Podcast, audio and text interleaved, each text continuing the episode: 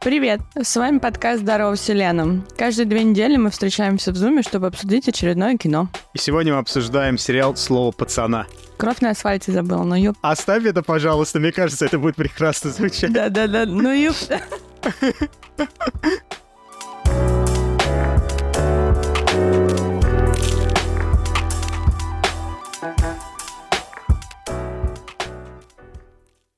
Давайте начнем с простого. Так мы все забыли, как писать подкаст за новогодние праздники. Как вас в школе звали? У вас была кличка? Да, Какая? толстый. Толстый.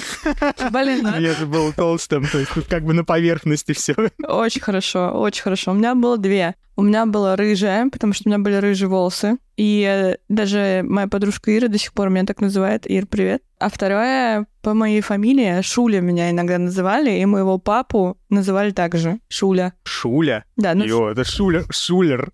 Шуля. Да. Это чисто такая пацанская погремуха. Погремуха. А у меня тоже все просто. У меня либо длинный, что вполне объяснимо, Толстый, длинный и рыжая. Вот это заявление. да, либо окс. Все, прошлись по детским травмам. Теперь давайте... С какого района вы были? Давайте, расскажите вкратце. О, кстати, Окса вообще там опасный район. Я немножко... Криминал. Криминал, да. Ну, Долгоп тоже. Так, ну, в общем, я из Долгопа, и если мы идем по Подмосковью, то в Подмосковье два города, это Люберцы и Долгопа, в плане бандитских группировок. Да? Да. А я думал, Долгопа это наоборот такой очень хороший был всегда преуспевающий город. А у нас, на самом деле, комбинация просто взрывная. Во-первых, у нас МФТИ, то есть у нас есть заучки, зубрилы и э, до сих пор очень э, сильный универ. Чушпаны. Два завода в городе и еще и бандитская группировка. Короче, у нас там весело. А у Окса Коптева. И Коптева — это легендарная тоже бандитская группировка. Про нее даже в Википедии статья есть, я почитала. И что говорят? Там было два брата, которые держали весь район, и причем она распалась довольно поздно, то есть вроде в конце 90-х. Но на самом деле я немного расстроена, потому что я не читала книгу вот это слово пацана, я не знаю ничего про историю банд, а было очень интересно после просмотра сериала. И в русской Википедии очень мало информации. То есть есть про вот эту татарскую банду. Ходи такташ. Да, Или эти, кто там еще были? А, Тяп-ляп. тяп да, и про солнце Серьезное есть. название, серьезное. Да. А я, кстати, из Новопеределкина, которая являлась частью Солнцева в свое время. Так что мы тут все криминальные элементы Вообще собрались. абсолютно. Сходняк. Что меня поразило, когда я читала про эти банды, что у них какой-то невероятный бюджет. То есть это не ребята, которые грабили тачки, это ребята, которые миллионами там владели. То есть вот этот чел вроде из казанской банды, он там лям баксов с собой мог носить, и это было там. Ну, нормально. Интересно, это тяжело или нет? Я думаю, что это очень тяжело. Ну, я думаю, специально обученные люди есть. Да, я думаю, что это пацаны, которые за ним носили что-то. В общем, все серьезно у них там было. Ну да, вот эти две банды, их лидирующие, они же свои тентакли раскинули потом на всю Россию. Ну, то есть, собственно, как и ОПГ, которые были в Москве, самые там вот эти ореховские знаменитые, да, люди, которые шли вот от этих пацанов, они потом стали серьезными предпринимателями. Так, ну все, разобрались. Мы бандиты. Все. Это мы оставим. Мы с плохих районов, мы знаем, о чем говорим. Мы все родились в 90-е, да? И я не помню ничего такого. У меня была как будто хорошая семья и хорошее окружение, но я попыталась вспомнить свою школу, потому что я училась в обычной общеобразовательной школе, и у меня были пацаны там, ну, такие проблемные, мягко скажем. И я подумала, что на самом деле мне просто повезло, что я не попала ни в какую компанию плохую. Но мы все-таки слишком малые были. Мы все-таки больше дети двухтысячных. Туда упал наш период, поэтому там, если бы мы сейчас сделали подкаст про 2007, мы бы имели право голоса конкретно, потому что это вот прям мы. А 90-е, да, как бы ничего не могу про них сказать. Я помню, что ли, только, ну, жили, да, типа реально бедно. Классика там донашивания одежды, есть еда, ко- которая является только праздничной, там, ну, вот всякие вот такие штуки, которые тебе кажутся нормальными в тот момент. А когда ты вырастаешь, ты такой думаешь, блин, ну, ну, наверное, не здорово, что там пачка Pringles ов это была сверх праздничная еда, которую ты мог получить там раз в год, дай бог, да? Блин, я, кстати, до сих пор так считаю. Я когда выбираю себе чипсы, я смотрю Lay's, типа, нормально, а потом стоит Pringles, я такой, блин, ну не, это слишком дорого. Слишком Я не могу себе такое позволить. Все вокруг жили бедно, поэтому это было нормально. То есть не казалось чем-то ужасным, если честно. Ну да, да, я согласна. У меня, правда, другая тема из бедного детства вышла. Я люблю тратить деньги. То есть я люблю покупать прикольчики, там, какие-то штучки, короче. И мне кажется, я покупаю вот в детской Даше, вот этой маленькой Даше что-то, потому что ей нужны были прикольчики в детстве. Но я научился это контролировать. Я помню, когда я был еще маленьким, я не помню видеосалоны, но я помню компьютерные вот эти клубы всякие, и именно компьютерные клубы, которые были еще такие прото-компьютерные клубы, когда это, ну, действительно, вот прям вот парта какая-нибудь, да, там компьютер такой прям, прям огромный экран, который занимает пол кабинета. То есть вот эти моменты я помню. Ну и, конечно, видеопрокаты помню. Но вот видеосалоны я вообще не помню, чтобы такое. Хотя у моей подруги батя владел видеосалоном. Не извините меня, серьезный человек. У нее, причем батя очень такой человек, как срез времени. То есть это культурист, у которого был свой видеосалон, потому что он был музыкальным и киношным задротом. Блин, прикол. Но он прям сверхмашина, он прям вот вообще там бицуха с арбуз. Короче, мне очень понравился каст, и мне понравилась игра актеров. Мне в целом нравится Жора Крыжовников, потому что я люблю фильм «Горько». Для меня это такой срез русской культуры, потому что я снимала русские свадьбы, и это прям вот оно. Слепок с русской свадьбы. Я не увидела там романтизации, но я бы не сказала, что мне в общем понравилось. То есть мне понравились отдельные моменты. Мне очень понравился Игел, и э, мне очень нравится, как сейчас все тиктоки с драками, типа из «Мстителей», тысяч тысяч накладывают на а, вот фиялы, просто расходят меня каждый раз. Но я бы не сказала, что я бы сама это смотрела. И при этом я, например, не смогла посмотреть фильм «Жмурки», потому что для меня это вот слишком черная, в общем, часть русской культуры, наверное. Я в какой-то момент начала плакать и такая, все, выключай, я больше не могу это смотреть. А тут у меня такого не было, хотя, ну да, мои истории есть э, тяжелые и трогательные, и в целом какой-то посыл так довольно тяжелый. Но при этом вот этого ощущения тяжести, которое некоторые описывали, и которые я читала в некоторых там тредах, твитах, whatever, у меня не сложилось. Вот такое неоднозначное, как будто у меня меня не осерили. Окс. Слушай, ну у меня такая история, что мне очень тяжело дались первые две серии, потому что у меня там было очень много именно таких сценарных вопросов, которые меня прям выбивали из этого сериала.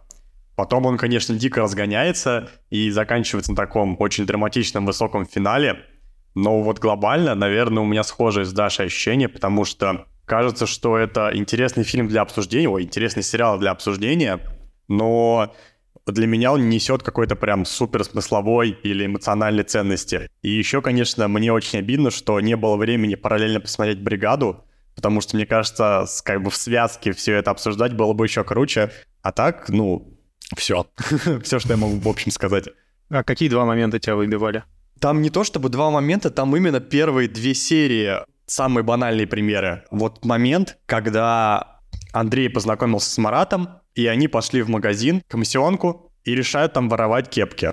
Для меня это просто максимально резкий переход от мальчика Андрея, который играет на пианино, к мальчику Андрею, который ворует кепки, потому что там вот они приходят, и ему Марат говорит, смотри, какие крутые кепки, и я понимаю, сейчас он его будет, типа, уламывать, чтобы споровать, и мне будет интересно посмотреть, насколько правдоподобно будет это уламывание, что наш Андрей, такой правильный мальчик, сразу, ну, не сразу, а просто сломается. Я это думаю, проходит секунда, там следующий кандр, Андрей уже сразу в схеме, он сразу начинает отвлекать эту продавщицу, Марат начинает воровать, и я сижу и думаю, типа, что это такое? Даже никакого обсуждения не было, как будто бы Андрей всю жизнь был в этой банде, в целом сразу знает, что надо делать, как отвлекать, и у него вообще никаких моральных не было дилемм по поводу того, стоит воровать или не стоит воровать. Марат сказал, крутые кепки надо взять, Андрей пошел действовать, чтобы их взять.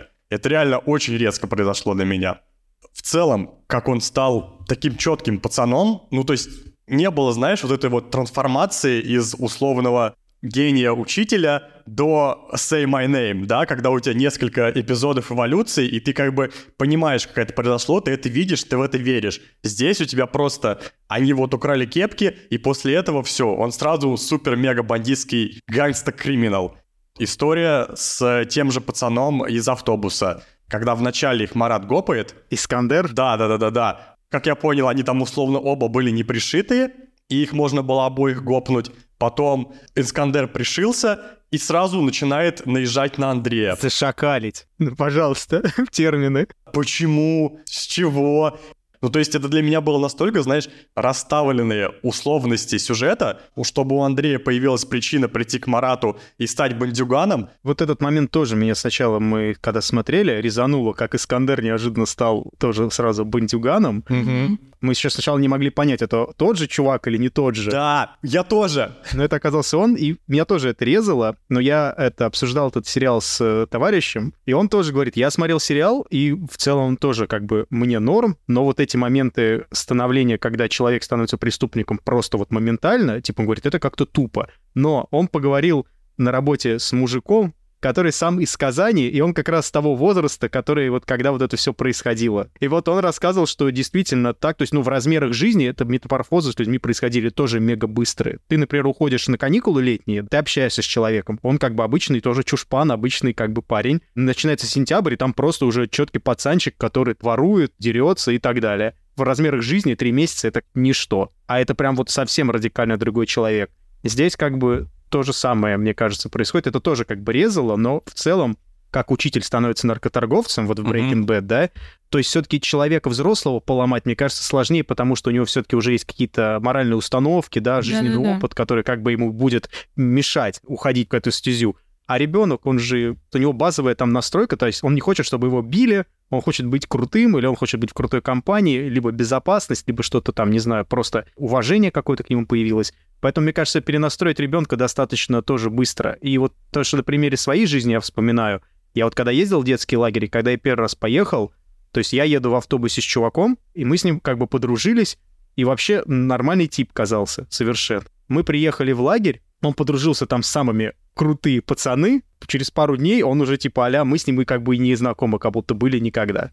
И он уже ведет себя совсем по-другому. А это Мгм. разряда пары дней буквально занимало. Мне тоже кажется, что у детей другая размерность. Я и на своем опыте так смотрю, вот вспомнив вот эти истории из лагерей, как люди лагерей, как люди меняются.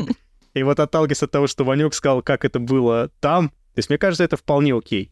Кстати, я смотрел интервью с э, автором книги именно «Слово пацана», и он описывал вот эту ситуацию, то есть он же был, ну, э- энное время сам был этим пацаном, сначала был чушпаном, и когда его как бы пришили, для него это было прям спасением, потому что это значило того, что он теперь в безопасности. Поэтому, мне кажется, переобуться в такой ситуации тоже можно быстро, просто потому что ты типа выдыхаешь, думаешь, ну все, слава богу, меня не будут там пиздить сегодня или там завтра, да? Мгм. Теперь я буду пиздить. Мне еще кажется, что у Андрея нет моральных ориентиров сильных. Ну, то есть у него отсутствующая мама, у которой с самого начала видно, что у него очень стабильная психика, она его не замечает до момента, пока не начинает происходить что-то плохое. И нет у Андрея. Андрей как бы образ пионера, чувака, который играет в музыкалке, она даже его описывает. Вот этой девушки, которая милиционерка. Смотрите, какой хороший мальчик. Разве он может кого-то ударить? А у мальчика вот здесь вот кулачки разбитые. У него нет папы, потому что папа, видимо, умер, судя по всему. Ну и что, на кого ему ориентироваться? Единственный друг его предал, и такой, типа, добрый вечер, 3 рубля давайте мне. Все, ему нужно как куда-то приклеиться, чтобы какую-то сопричастность иметь.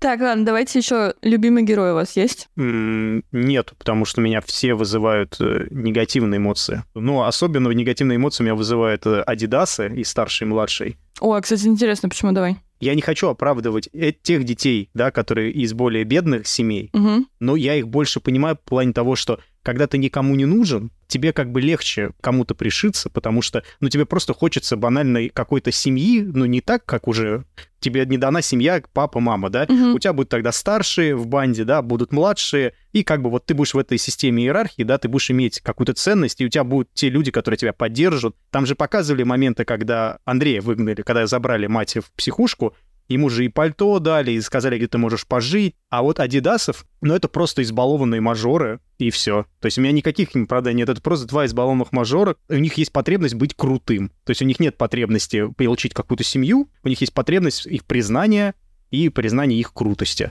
А Адидас старший, так это вообще, это человек, который пришел после Афгана, сильно поверивший в себя, и, по сути, он всех и погубил. Он пришел, он взвалил на себя ответственность, списал Кощея, полез в гущу, и у него было две стрелки, и две стрелки он не вывез. Это, кстати, очень хорошая штука. Мне кажется, там, э, опять же, отсутствующий батя такой супер жестокий. Ну, не супер. Ну, жестокий. Он бил Марата, в смысле, суп, не супер. Он бил его, когда Марат уже этого заслуживал. Мне кажется, есть такие предельные точки, когда можно уже... Ну, когда человек ведется как звереныш, простите, с ним надо как со зверенышем говорить. Так, это хороший, кстати, вопрос. Мне кажется, что в целом нельзя бить людей и детей. Это как бы за... И животных. И живот. Никого нельзя бить. Вот. Это за гранью твоей свободы. Есть такое выражение, не помню, кто вы сказал. Свобода твоего кулака заканчивается там, где начинается свобода чужого носа. Вот это вторжение, когда, типа, родитель бьет ребенка, это от отрицание любви. И я тебя не люблю, потому что я поднимаю на тебя руку. И неважно, как себя ведет ребенок, дети бывают очень сложные. Проблемными, особенно в возрасте там 14 лет, сколько там Марату. Типа там же еще какая-то поломатая немного семья, там нет мамы, она, судя по всему, тоже умерла. То есть они же не родные братья.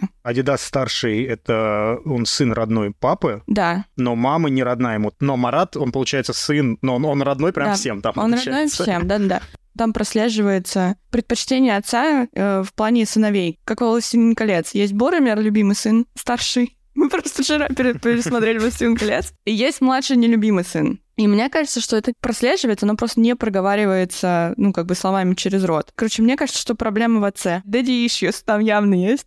А вторая тема про Афган. Мне кажется, что этот сериал про отсутствие устоявшихся институтов поддержки. Единственный институт, который здесь пытается хоть как-то выстоять, это милиционерка плюс комсомол. И то у них получается херово плюс хуй. Очень, очень все плохо. Да, там типа все очень неправильно все делают. Комсомол постоянно орет, у него единственный как бы язык общения это Ор. Он же тоже не положительный персонаж. Он не умеет общаться с детьми, он не умеет общаться с пацанами, он только на них орет, и потом мы понимаем, что у него тоже там подпольный бизнес, и потом мы понимаем, что у него еще и мораль нет, потому что он Марату дает человека, связанного избить в туалете. Про Афган еще. Нету институтов поддержки. Вот пришел пацан с войны, два года провел на войне, он приходит, и непонятно, что ему делать. Это проговаривает герой Турбо когда ему Адидас говорит, мы делаем что-то не то, да, когда он решает уезжать. И Турбо ему проговаривает, слушай, а что мне надо делать? Мне нужно как батя идти на завод и бухать каждый вечер. Они не видят выхода из этой ситуации, поэтому единственный выход такой, где тебя примут, поймут, и у тебя еще есть какая-то мораль, она вся такая изломанная, некрасивая, но при этом она существует, это улица. Вот, мне кажется, почему так э, произошло с Адидасом старшим. А младший, ну, он просто любит брата сильно. Прям до конца он его любит, до момента, когда Адидас старший не пошел с ним и не защитил Айгуль. То, что он не защитил Айгуль, это как раз делает сериал очень трушным. В плане того, что я категорически не согласен, конечно, с этими уличными понятиями и так далее, да, но я в какое-то время любил смотреть вот эти всякие, знаете, документалки про банды, фиганды и вот всякое такое. Попадалось, конечно, мне и про вот этот э, казанский феномен. И Айгуль не виновата, да, но для всех этого всего общества она виновата. И если бы Адидас пошел бы ее защищать, он бы потерял весь свой авторитет. Его поставили на колени, что как бы пыталась несколько раз подниматься в разговорах Турбо с Маратом. Даже убив людей, которые его заставили пять его на колени, да, он все равно об этом никому не говорит.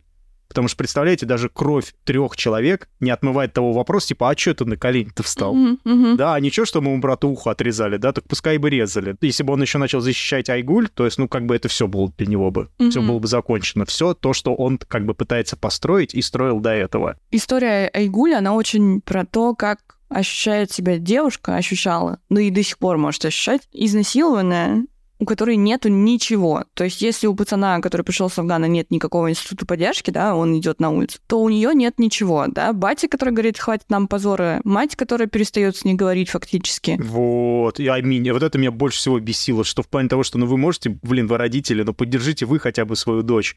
И это просто вот эта холодная вот эта херня, которая между ними происходит. Но это не на танцах бы, да, так позже бы она бы тоже, к сожалению, вышла бы в окно, потому что вы бы ее довели тогда своим отношениям. Да, да, да, да, да. Мне кажется, что, короче, проблема в том, что никто не знал, как с этим работать. Пацаны-то ее любили, да, до момента, пока она чистенькая, в кавычках говорю. Mm-hmm. Вот. А как только она перестала быть чистенькой, все, ты отписана, ты не с нами, мы тебя не знаем. И даже когда она умерла, этот вопрос продолжается. А это вообще, типа, настолько дико звучит. И причем видно, что этот вопрос, ну, он больной, понятно, для Марата. Мне очень понравилось, как играл актер. Вот реально, как ты сказала, что он звереныш, и он иногда реагирует как звереныш. Помнишь, он на уроке спросил, а, а что все плачут? И ему пацан с парты спереди ответил, да там девчонка выпрыгнула. И он начал его бить, да, потому что для него это выброс вот такой боли, да, неконтролируемый. И это прям сильно, мне кажется, сыграно. У пацанов этот вопрос вызывает, как бы они на, на этом вопросе не сходятся. Например, понятно, почему на вопросе про Ералаш не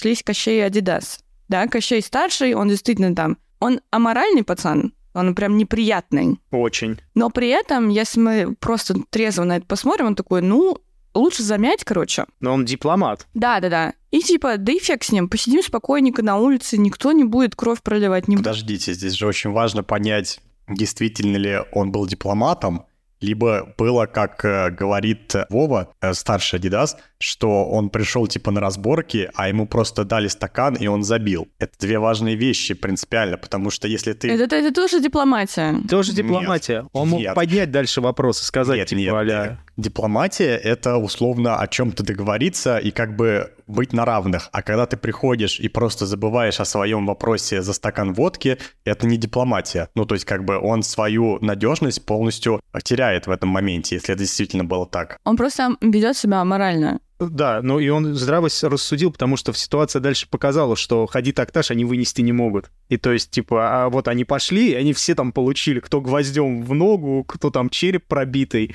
И то есть, как бы это привело к еще больше крови. Что, лучше выпить водку, ну, запомнить, например, и потом как-то, да, вернуться к этому вопросу, может быть, даже как-то отомстить. Или вот сейчас полезть в гущу событий, получить лещей, и это вот сколько продолжалось, потом аж до больницы дошло. Тут вопрос, э, мне кажется, такой. Хочешь ли ты все разрулить? И разруливание может быть местью, как делал Адидас, или в стакан водки, как сделал Кощей, или ты хочешь просто отомстить. Потому что, насколько я понимаю, для пацанов э, с универ- уни- универсамовских, для них не было возможности этот вопрос решить не кровью. То есть они такие, типа, мы, нам нужно отомстить за Яралаша, он наш пацан. И мне кажется, что понятно, почему здесь не сошлись мораль как бы Кощея, он такой аморальный пацан, и ему, хорошо, давайте это не дипломатией называть, но как это называть? Он вот так это разрулил, никто бы дальше не умер, они бы просто разошлись. Он бы продолжал аморальствовать, пацаны бы продолжали там на улице. Да нет, я просто хочу сказать, что он это вообще никак не разрулил. Он просто сделал условно, что ему сказали сделать другие. Вот если бы он пришел, поставил бы водку и сказал, пацаны, все, забываем, бухаем, расходимся. Но там же было по-другому. И я бы не хотел бы выставлять Кощея каким-то, скажем так, поступок правильный, но он был сделан не из э, правильных побуждений. Так он мерзкий пацан, абсолютно. Он Да, абсолютно нет, аморальный чувак. Мы же его не защищаем. Он аморальный и плохой. Просто он ведет себя как старший, типа, что он такой, ну, типа, мои пацаны, там, мы за кого-то впрягаемся, за кого-то не впрягаемся, какие-то у нас вот такие... Но нет же, в том-то и фишка, что не было у него вообще такого. Он просто за тех, где нету рисков и где можно побухать и с телочками потусить. В том числе это подход старшего. Ты ответственный за каких-то там людей, да? Говорю как э, специалист по бандам. Ты ответственный за каких-то людей. И ты как бы выбираешь, что с этими людьми делать. Либо вы идете там биться, либо вы спокойненько сидите, бухаете, трете женщин, ну, как проводите хорошо время. Трете женщин. Ну, я не придумала. Берете женщин, Так вот, ну удачи.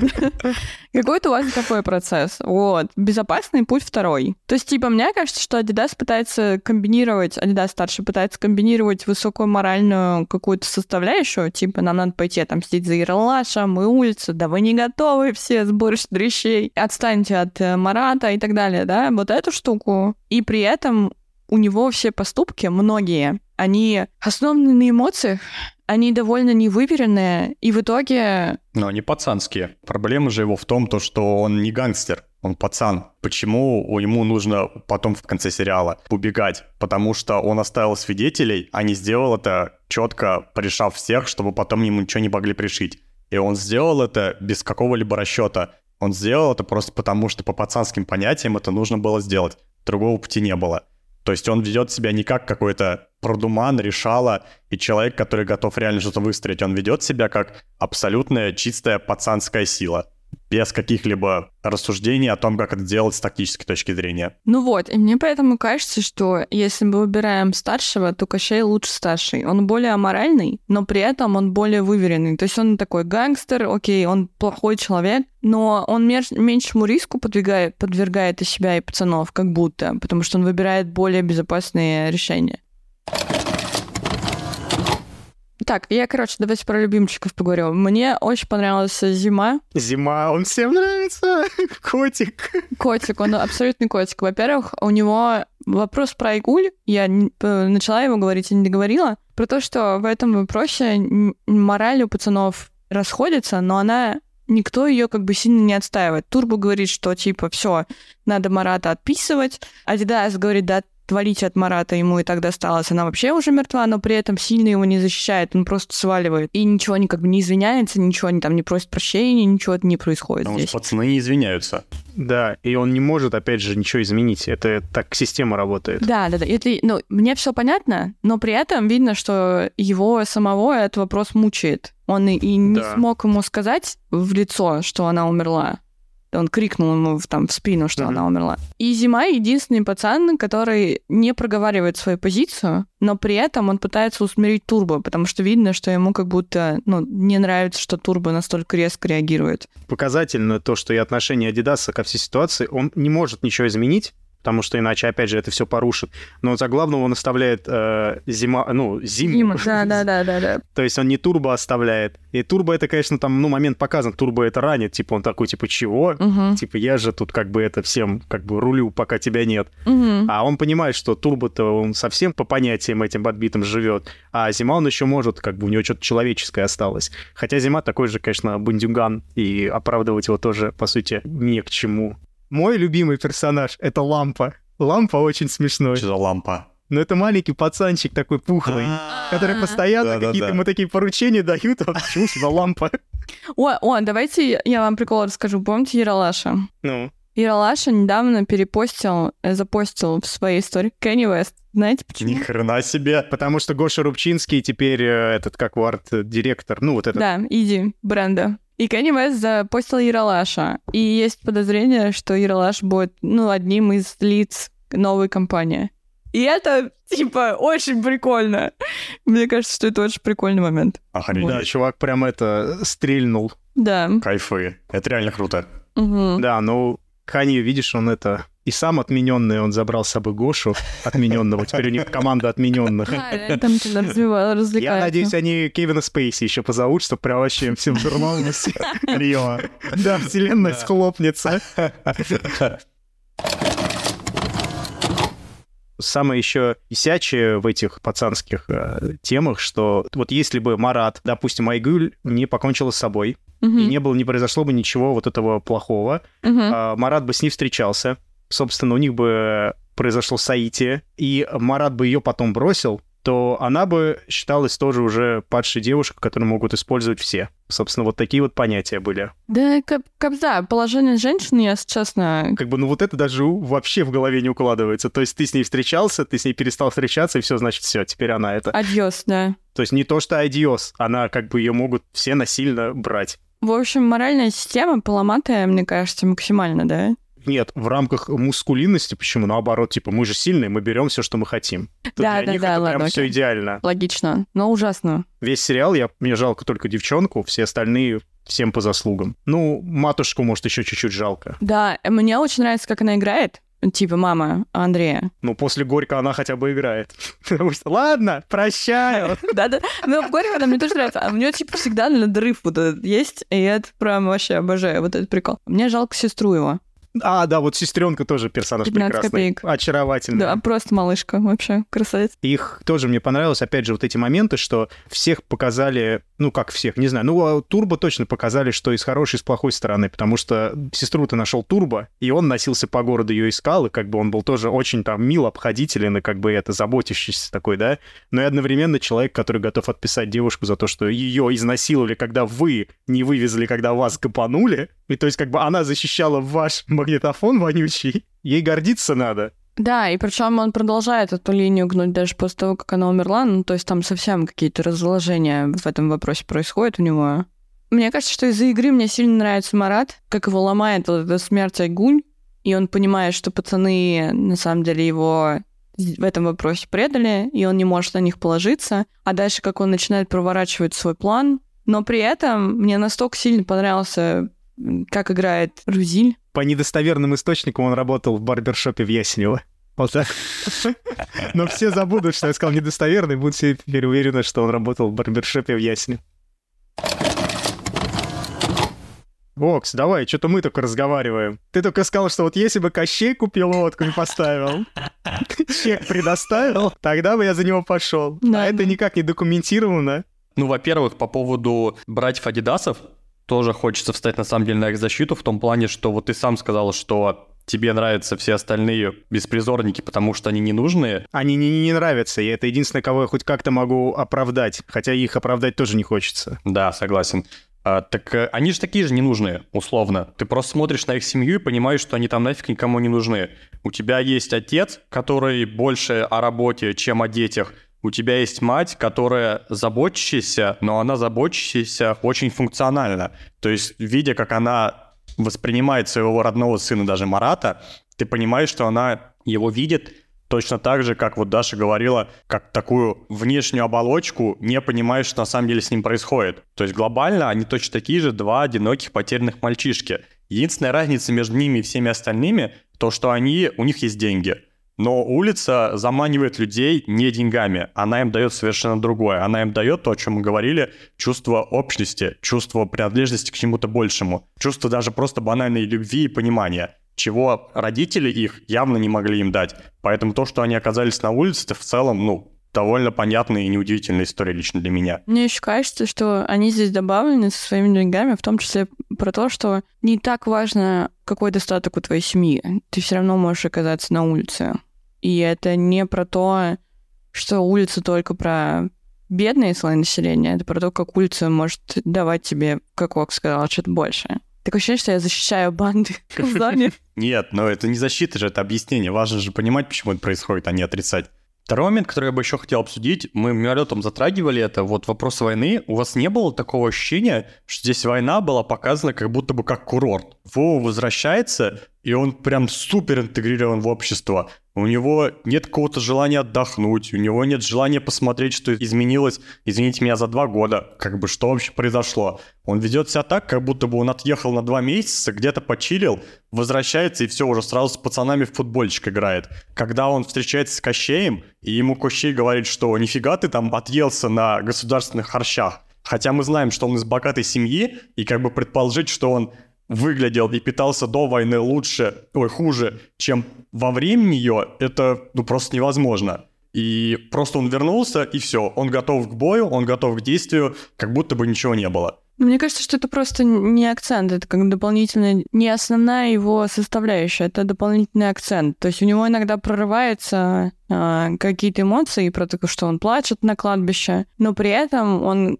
это может испытывать только в моменты там, либо сильного эмоционального потрясения, либо когда он напивается.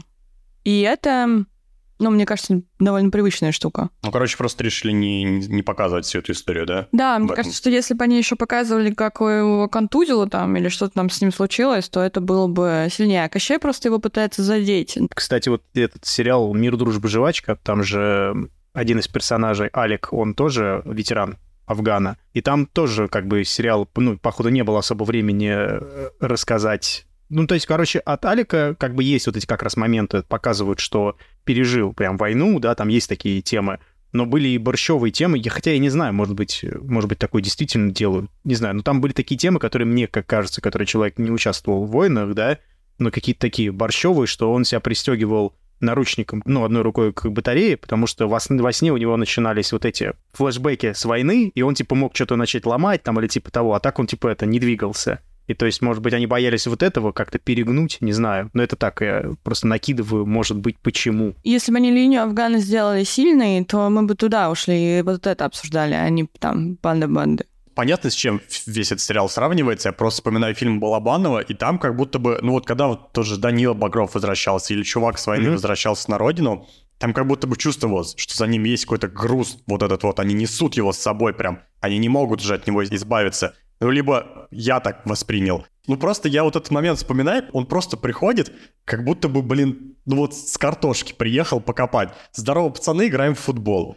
Ну, хотя, да, тут момент только один, вот когда они на кладбище бухают, Хотя балабановщины они там дали, конечно, когда они хоронили Желтого. Вот когда они стояли там со свечами, подташнивало, так скажу. Да-да-да, да. Как-то так тошно. Как вам персонаж Желтого? Красава. Он очень похоже играет на Роберт Де Ниро. Александра Рева. Александр Рева? Почему? Артур Пирожков! Вот помните, Артур Пирожков, он же там такой немножечко манерный. И желтый, он такой, я сейчас не сыграю, но он там говорит, значит так, с тебя 300 рублей. И он такой вот, и у него похожая манера говорить. Она не очень прям похожая, но у меня, короче, я, я прям смотрела и думала, блин, Артур Пирожков.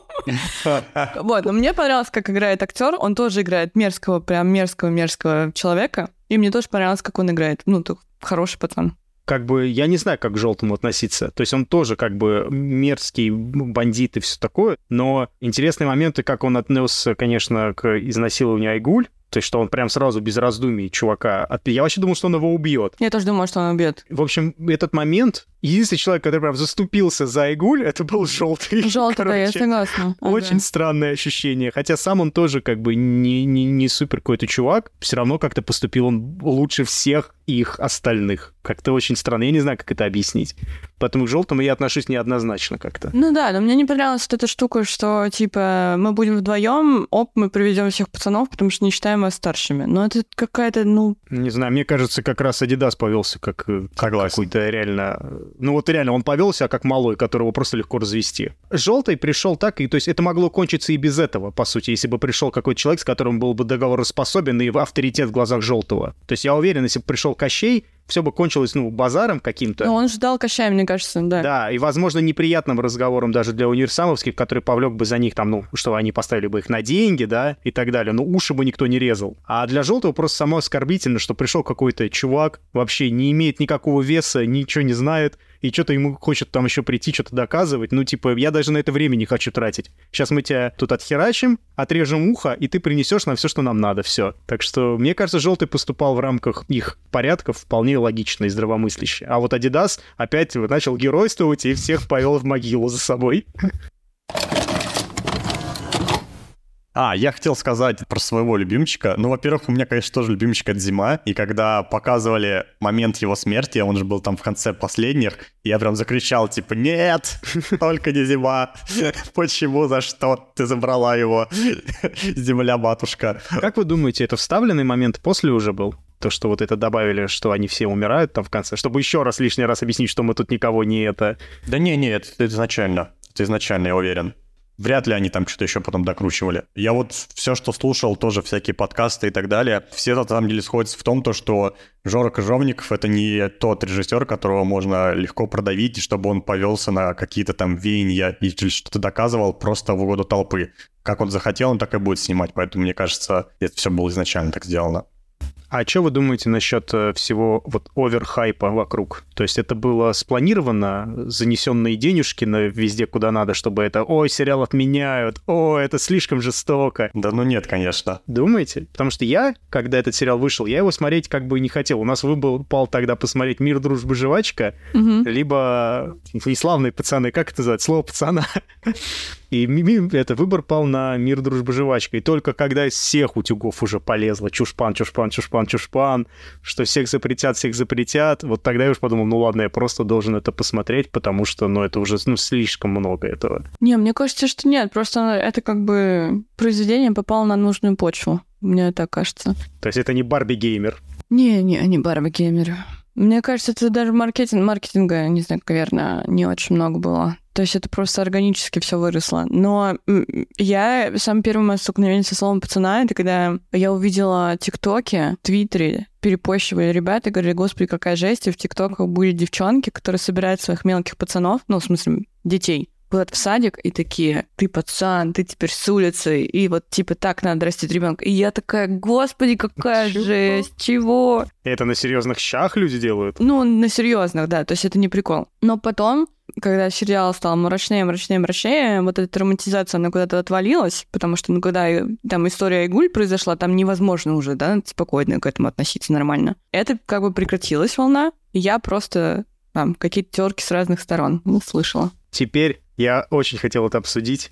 Объясните мне линию Андрея с полиционеркой, полиционершей, как угодно. Я не помню, как ее зовут. Ирина ее зовут. Как? Кто? Зачем? Что это за линия? Почему ему 14, ей 24, судя по всему, где-то так? Ну, 23. И что между ними происходит? Я не понял. Я тоже не поняла. Но мне кажется, что это какая-то неправильная любовь, наверное. У них явно есть друг к друг другу симпатия, но она ну, не знаю, она странная. Очень, я не понял. Я, я понял только в один момент. Я тогда, точнее, я тогда думал, что я понял, а потом я понял, что я ничего не понял. Когда она его начала к нему кадриться, и они пошли в кинотеатр когда она вышла на сцену и сказала, типа, а вот теперь выйдет Андрей и расскажет, там я подумал, ага, ну понятно, она его подцепила, чтобы а, он выступил на этом, как его там, ну, типа, она его использовала для себя. Но дальше все показывает, что нифига, это, то есть, дальше и продолжалось. И я не понял вообще, то есть, и если поменять их пол местами, то уже как бы не такая веселая история получается. Да, крипово, крипово. Да, полицейский 24 лет подбивает клиник 14-летней девушке, ну, как-то выглядит странно. Странно, я согласна. Но мне кажется, что там, типа, все было как будто неправильно, и поэтому вот такая штука тоже могла происходить. Особенно в конце, когда она забирает еще сестру его, берет под опеку, и у них получается такая странная семья. Да-да-да, у него тоже вопросик. Да, между ними какие-то непонятные энергетические разряды летают, а она, как вроде получается, его уже следящий, смотряга, опекун. Я не понял. Да, мне еще кажется, что вот эта Ирина, она как будто такая... Она малоэмоциональная, как и Андрей. У них не очень много эмоций, таких вот сильных. И мне очень сложно наблюдать за их взаимоотношениями было все время. Они странные, еще и как будто в них не очень веришь, и, в общем, какой-то странный флер там был. Будто бы можно было как-то избежать этого именно в таких тонах. Если бы там была на ее месте женщина-полицейский, да, которая просто именно так вот по-матерински, да, такая, что ну вот у меня тоже пацан был, вот там, не знаю, убили на улице, да, и вот у нее теперь вот просыпаются такие чувства к таким пацанам, потому mm-hmm. что она хочет хоть кого-то сберечь, ну, типа, это было бы обосновано, ты бы этому верил. А тут вообще не понятно, что происходит. Педобир очень доволен. Но мне кажется, они просто не угадали. Они пытались вот э, сделать часть того, что ты говоришь, Лех, что это инстинкт спасения. То есть она увидела пацана и попробовала, ну, что-то увидела в нем такое, из-за чего решила, что он заслуживает ее времени, внимания и спасения. Но при этом еще и понять какие-то вопросы отношения между разными возрастами, но получилось реально довольно кринжово. Видимо, это надо просто принять и простить. Но я рад, что никто не понял. Я и ни одного человека еще не знаю, который мне сказал, ну так это так. Все такие, я не понял, что происходит. А мне знаете, что понравилось? Этот, как его, который Джон, который музыкант, помните? Да, Макаревич младший. Да, его играет сын Андрея Макаревича. Да. Блин, я прям отлетела с этого. Мне так это понравилось. Я такая, боже мой, какой прикол. Ой, ну это очень смешно. Мне еще нравится, что он такой пухленький, маленький, и вот эта Ина, да, она такая стройная, он прям прыгает на нее. Очень мило. В общем, смешной пацан. Ну и вообще тут очень много Nepo Babies. Например, тут есть Ваня Янковский. Ну, он талантливый, кстати, пацан. Ну, сыграл, мне кажется, хорошо, да. Да-да-да-да. И еще вот эта девочка, которая играет Айгуль, это дочка Юлии Пересильд, которая в космос летала, помните? Вот эта актриса. Угу. И Алексей учитель или Андрей Алексей... учитель. Да, Какого-то да. из учителей, короче. Алексей учителя, да, да, да. Да, да, но она типа из сверхзвездной семьи. Да, да, то есть это абсолютно непотизм у нас э, развивается в кино в российском. Да, а Андрей это пасынок э, этого Антохи из реальных пацанов. Да, да, да, да, да, да, да, да. Такой прикол. Так вот. И только Рузиль Меликаев — это Барбер из Яснева. Так, тред про мультивселенную Жора Крыжовникова. А, я знаю, да, это раскоп. Написал пользователь Твиттера «Спасибо Коле Редькину». Это ник. Тред про мультивселенную Жора Крыжовникова. Задумались ли вы, что слово пацана — это приквел Горько? Опа, погнали. Логика. Тесть Рома из Горька — это, конечно же, выживший из восьмой серии Вова Адидас с афганским ПТСР. Все сходится. Пока очень похоже. Все сходится. Вы, конечно, меня спросите, окей, базар вокзал, но почему дочь повзрослевшего Вова Адидаса — это мама пальто? Все просто. Это заделан второй сезон слова пацана. Адидас усыновляет сестру пальто, пока его маман в больнице, брат в тюрьме, а жалко девочку, и растит ее как дочку. В честь первой любви дает ей новое имя — Наташа. Такой прикольчик. Новое имя.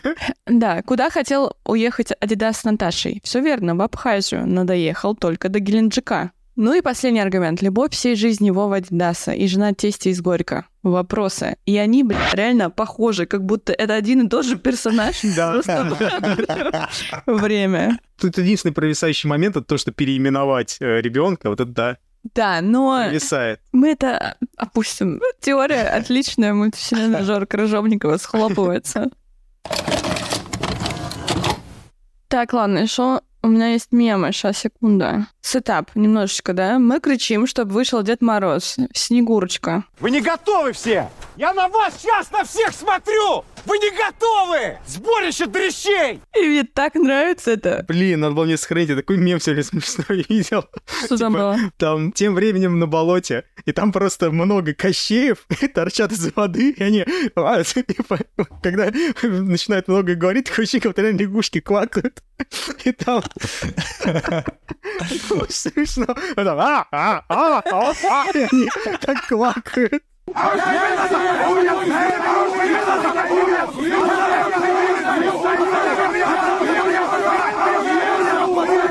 Ну, мне кажется, что такое прям хороший задел на, мем- на мемы. Надолго причем. Как думаете, будет второй сезон? Я думаю, что нет. Если будет второй сезон, то я расстроюсь. У меня такой филинг после этого. Мне кажется, что это законченная история. А я уверен, что будет прям миллиард процентов. Да? Представляете, сколько это денег? Ну, это типа вообще крышеснос. Ну, просто так люди отнеслись, так встретили, так много фанатов. Слово чушпан знают теперь все. Все, да, да, да, да. Это прям вообще. Причем, а, на самом деле, задел там на просто реально свою мультивселенную, потому что ты можешь каждый сезон снимать про разные банды, Да, а да, потом да, делать правда. кроссоверы, а потом вводить персонажей из первого сезона в это, чтобы всегда, а, Маратка!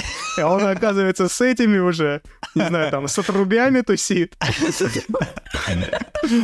И вот, типа, это можно прям вообще доить, вот пока это будет Ну, это правильно. Но мне кажется, что тут заканчивается творчество, начинается маркетинг. Если сделать хотя бы так же, как это, то это уже будет прекрасно. Ну да, да, да, я согласна. А, Не, ну вот если мы говорим про конечный продукт, то он хороший. То есть он типа хорош со всех сторон. Вы, кстати, знаете в- э, другую концовку? Вы же смотрели, где полицейский убил. Ну, самое главное, что в той концовке мне... Ну, я ее не смотрел, мне ее рассказали, а, что там концовка такая, что Марат не отомстил за Айгуль. То есть ему не дали этого чувака как бы на растерзание, и все заканчивается тем, что они вот с этими представителями комсомола, да, они идут в баню просто, и те просто в бане куражатся, что-то такое, а он там просто сидит и охеревает. И как раз-таки вот это, мне кажется, была концовка вот мега депрессивная, в плане того, что он, променяв, как бы поставив на кон все, да, то есть он как бы все, он теперь вообще не рукопожатный для всех на свете, да, у него, для него как бы жизнь в этом городе и в это именно с- э, в этом срезе культуры закончен, ну, как бы для всех, ну, по полной. И он не получает еще отомщения, и оказывается, что он еще поставил не на тех дальше людей, потому что они занимаются тоже какой-то херней. Мгм. И то есть он нигде не увидел истину, нигде не получил правду, нигде не получил условное слово пацана. И то есть вот это, мне кажется, концовка, в той концовке это было прям мега депрессивно и даже больше к месту, чем вот как ему в конце отдают на растерзание этого, не помню, как у него, по- погремуха у того чувака, который изнасиловал Айгуль. В той концовке этот момент, мне кажется, более уместный. Мне кажется, что в этой концовке как бы есть ощущение, что у Андрея есть вариант исправиться, что он такой в конце к этой Ирине приходит, он такой, ну вот, я ее удочерила, усыновила, whatever. Он такой бежит за тортом, бежит за цветочками, и тут его ловят, а он как будто мог бы стать хорошим.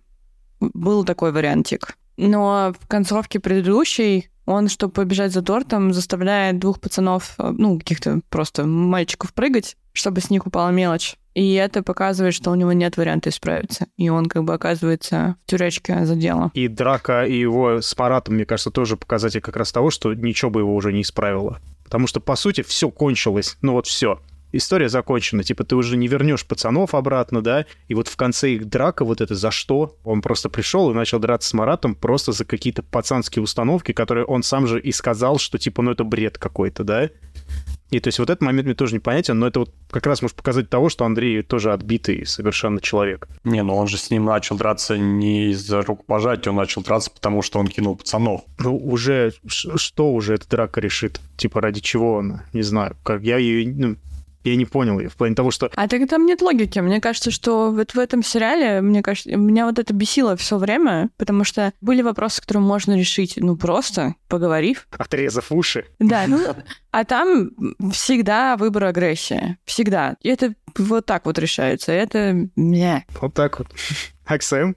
Нет, я, кстати, хочу встать немножко на защиту концовки именно с Маратом, потому что в том моменте, когда он избивает пацана, там же видно, что в конечном итоге он все равно не получает это общение. Физически его избивает, как будто бы должно наступить правосудие, должна наступить справедливость в этом моменте, но в итоге мы видим, что он сидит, плачет, просто понимает, что это ничего не изменит. Он не смог такое вернуть.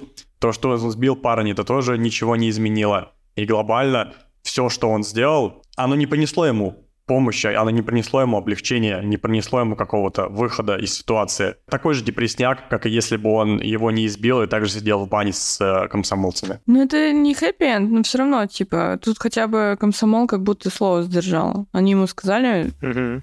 и, и сдержали. И джинсы, может, в конце еще дали. На самом деле это скорее показатель того, что это просто подмена одного на другого. И как бы вот это сдерживание слова пацана, это просто такой удобный переходный мостик. Да, да, да, да. Тут, мне кажется, нет хороших однозначно. Ну и еще раз мы говорим про концовки, нужно рассказать про концовку Вовы. То, что в оригинальном сюжете был замут в том, что они садятся все-таки в поезд, хотят уехать, но он выходит покурить, на него из окна смотрит его вот эта девушка, и проходит парень из э, бывшей группировки Желтого и ножом его чикает. Мгм. Вот, как бы в отместку за Желтого. Как я понимаю, посыл в том, то, что, ну, вот мы читали с Дашей, что та концовка, она про разборки между группировками, то, что, условно, Вова не выстоял между, ну, под натиском другой просто силы со стороны улицы, а эта концовка про то, что он не выстоял в схватке со, с законом, то есть с силой государства, условно, потому что его милиционер убивает. А, это я тоже слышал. Но это, кстати, тоже не подтвер... Это же просто, по сути, никем не подтверждено. Интерпретация концовки, да. что, типа, Аля, это их попросили о том, что, типа, их его должна убить, м, условно, ну, машина, а не другой бандит. Ладно, давайте напоследок. Как бы вы назвали свою банду, если бы у вас была своя банда? Блин, да, это хороший вопрос. Ну, можно от района отталкиваться, если там, не знаю, именно место, где там вы жили. Но я бы назвала тогда Долгопа, потому что Долгопа — это коротко, понятно, и все. То есть, типа, за весь город отвечал. Может, там, не знаю, почта. Там, не знаю, с почтой рядом жила. Ну, тогда бы я бы назвала Первомайский каким-нибудь. Трубы. О, Первомайский. Трубы, трубы, трубы. Или у нас круто просто звучит. Вот Первомайский, да, Да, трушно. Перваки. Перваки, по-советски. О, да, перваки звучит круто. Окс, давай, как твоя была, группировка называлась. Я хрен знает на самом деле, как назвать. Ну как, ну давай подумай. Ну, у вас же были какие-то там дома определенные. Не знаю, ателье. Ну, я бы то назвал панельки. Да они все панельки, почему все панельки? Ну, тогда надо называть как-то интересно, типа шестнари. Вот у нас было лишь 16-этажки, мы называли их шестнари. О, шестнари круто звучит. Все, я забил, я забил. Шестнари? У тебя не 16, у тебя там пятиэтажный дом был или сколько? Шестнари. Девять. Девять, вот так больше все равно не 16. Ну, это типа, мы стремимся выше быть, чем девятиэтажки. Не, не, так не работает. Ну, как твою часть района называли? Мою часть района я бы так группировку не назвал, потому что мою часть района называют голубизна. По причине того, что там просто... Да, потому что там голубые дома просто стоят. А я бы назвал э, свою группировку поликлиника, потому что мы, когда были молодые, мы тусили на заднем дворе поликлиники, там стояла рампа и все такое, и там тусили чуваки. Я назывался Полка. То я бы так назвал группировку. У вас можно было коротко назвать клинически. Клинически. Думаю, Полка бы и назывались. Полка. Полка. О, Полка. Нормально, да, хорошо. Оценки мы будем ставить? Оценки, конечно, да. Ой, ну сложно, блин, я не знаю. Ну вот я бы не смотрела сама такой сериал, но при этом был не очень плох. Зеленая оценка это семерка Да, или шестерка? Семерка. Семерка? Ну тогда семерку. Я тоже семерку поставлю. Я, я тоже Да? семерку. Ну, ничего себе. Это самый, как бы, извините меня, лучший рейтинг у нас как бы ни у кого не было. Слово пацана даю. Ну все, все сошлось. Ты, Ну, калькулятор не будешь открывать? Все-таки надо, надо проверить. Я на счетах прикинул. У нас ниже, чем на кинопоиске. В смысле? Да, кстати, Аксем, а ты где твоя классическая? Ну, потому что я знаю, что там и так 8,6, да? Чего? 8,5, Давай, открывай. А 8,5. IMDb. Rotten Tomatoes... Ну, блин, да это нет смысла, потому что, ну, на, российских, э, на российские фильмы не ставят оценки там. Не, ну а Если мы с тобой только- IMDb э, 7,5. На минуточку. Ну, а сколько голосов? Ты меня спрашиваешь? Твоя задача. Ничего себе, у нас на Кинопоиске 8,5 рейтинг. 657 тысяч 332 оценки. Оксана, открывай IMDb. Ну ладно, я был неправ, да. А IMDb 7,5 3000 оценок. Ну. Это довольно нормально для российского фильма. А Rotten Tomatoes? Ну, давай попробуем. Это, конечно, будет самоуверенно, чтобы зарубежные критики оценивали сериал «Слово пацана». Ну, кстати, кажется, что да, нету у них. Нету? Мгм. Ну, если бы сейчас было другое время, я уверен, этот сериал бы продали на Netflix, и были бы оценки потом. Ну, потому что его точно бы купили, потому что если покупали «Эпидемию» там, да, в свое время, и «Майора Грома», э, мимо такого бы сериала точно бы не прошли. Слушай, ну это, кстати, спорный вопрос, потому что эпидемия — это более универсальная история, а здесь очень много прям именно про, ну, российскую среду. Ну, «Город Бога», например, он же в свое время собирал хорошие отзывы там и какие-то награды. Хотя это просто про криминал в Бразилии, про фавелы, которые от нас тоже мега далеки. Так что тут просто криминал, это всем нравится смотреть. А здесь он прям такой... Он еще и с колоритом таким, который для многих вообще что-то такое, типа... О, о, знаете, кстати, быстрый коммент про колорит. Мне было все время забавно смотреть, потому что снималась же в Ярославле, судя по всему, да? Да-да-да. Потому что Казань не дала разрешения на съемки у себя. Вот они, смотрите, какие. Ну, короче, снималась в и в Ярославле, уже водят экскурсии по местам Да? слова пацана. Обожаю предпринимателей, просто Блин, ну что, молодцы. молодцы, вообще прям без вопросов. Но, что мне было смешно смотреть все время, что антураж фактически не меняется. То есть больница, я уверена, что местная, ЖК местный, ничего не меняется. Только одежду надеть на них 89 года, и все. И как бы все то же самое. И там есть один момент драки э, на вот этом катке, где они там постоянно тусили. Там стоит дом какого-то года постройки, да? Да-да-да-да-да-да-да, новенький. И я такая, о, добрый вечер. Но все остальное, ну, типа, ничего не поменяло за 30 лет. Прикольно. Кстати, а как думаете, правильно, что Казань отказалась? Не, мне кажется, что это тупо. Может, для них это просто очень больная тема? Так надо работать с травмами, а не отказываться от них. Ну, короче, да, надо работать с травмами, согласно с Оксом. Ну, ходи так, Таша, весь город наш, как говорится. Пацаны, на этом все. Вы теперь с улицей. Напоминаю, мы есть на всех подкаст-площадках. Подписывайтесь, где вам удобно, ставьте лайки, комментарии, оценки. В общем, короче, участвуйте в нашей жизни, пожалуйста. Еще можно подписаться на мои соцсети, они есть в описании к этому эпизоду. Спасибо за прослушивание. И помните, вы теперь пацаны, вы теперь с улицей, а вокруг враги. Бэм! Бэбэм.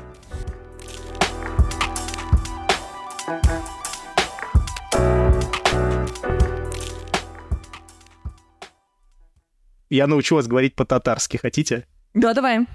И опять же, отталкиваясь от того, что знал когда-то давно, ну, я имею как бы бэкграунд у меня очень татарин, да, и как бы я долго встречался с девушкой татаркой.